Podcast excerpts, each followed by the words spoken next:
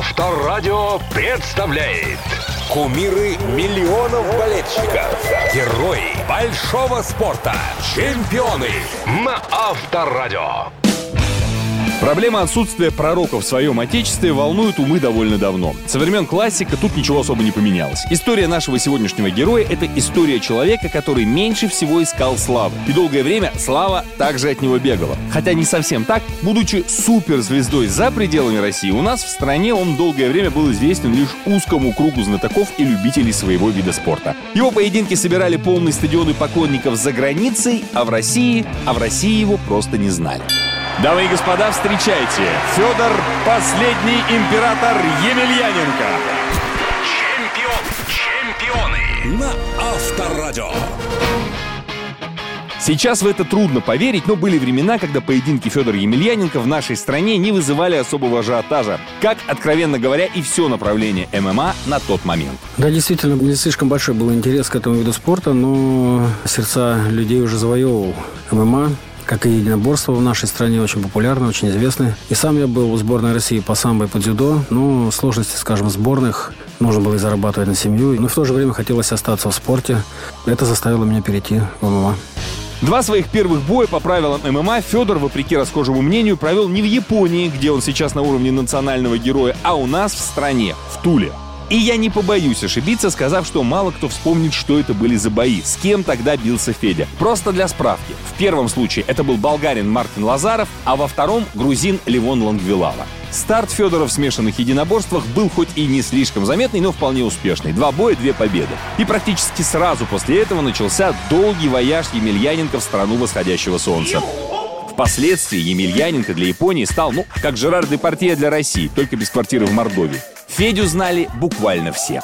На тот момент организация, в которой я выступал, Pride, она, конечно, гремела на весь мир, была номер 1 в мире. Конечно, большую популярность приносило то, что транслировалось это все по телевидению, по первым каналам Японии. Приведу пример, что в новогоднюю ночь бои показывали по основным каналам. Новогодние огоньки примерно около 22-3%, то бои Pride 16% людей смотрело, и параллельно еще шли бои К1, еще 14%. Кстати, очень характерный факт. По одной из версий, прозвище «Последний император» им было получено именно от японцев. Я напомню, что в Японии, вообще-то говоря, есть вполне официальный император. И для самих японцев, с их чинопочитанием и любовью к порядку, назвать прислого варвара императором, да еще и последним, дерзость невероятная. Однако вот прижилось. Там у Федора случились еще 2 победы и первое поражение. Тогда Емельяненко уступил Циоси Косаке. Это имя вам, скорее всего, ни о чем не говорит. Скажу коротко, впоследствии был реванш, и Федор должок вернул.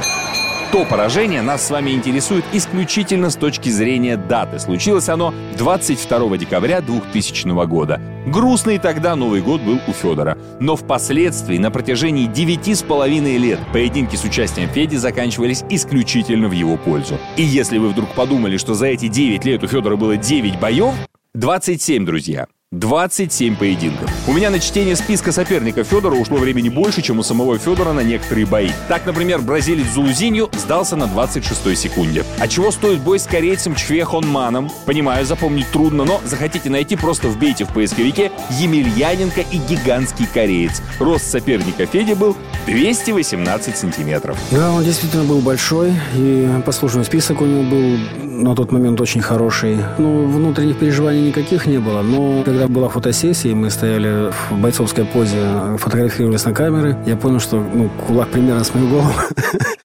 В какой-то момент того боя был эпизод, когда Емельяненко весь с руками и ногами повис на одной руке корейца. Кстати, тогда Федя болевым и закончил. Ну и, конечно, нокаут, в который Федор отправил белорусского бойца, экс-чемпиона UFC Андрея Орловского. Но это просто хрестоматийный эпизод. И в рейтинге лучших нокаутов всех времен вы его без проблем найдете.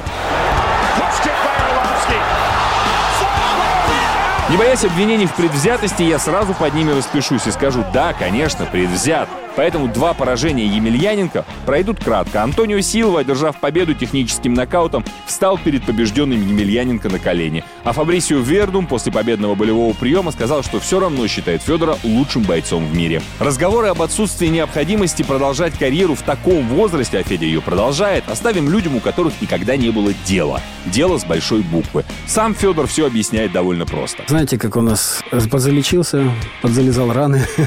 Время уходит, а чувствую, что еще могу и хотелось бы еще побиться. Вот я работал в министерстве, скажем, в министерстве я еще могу поработать, а вот побиться я уже, наверное, не смогу. Поэтому я принял решение оставить министерство спорта и вернуться в бои. Нет сомнений, что поруководить последний император еще успеет. С его авторитетом хоть в Минспорта, хоть в родную для Федора Федерацию самбо, про которое, кстати, Емельяненко никогда не забывал. Конечно, благодаря поддержке Роснефти, это генеральный спонсор Всемирной Федерации самбо. Самбо завоевывает сердца миллионов людей на всех континентах нашего земного шара. Конечно, если Международный олимпийский комитет признает самбо олимпийским видом спорта, то и популярность его в разы возрастет, и занимающихся во всем мире будет гораздо больше, потому что будут бороться за олимпийские медали. В общем, Федор – кумир, никогда не желавший им быть. Пожалуй, это и есть самая главная победа. А поражение? Кто не падал, тот не поднимался. Помните, друзья, чемпионами не рождаются. С вами был Сергей Демидов. Удачи! Программа «Чемпионы» на Авторадио.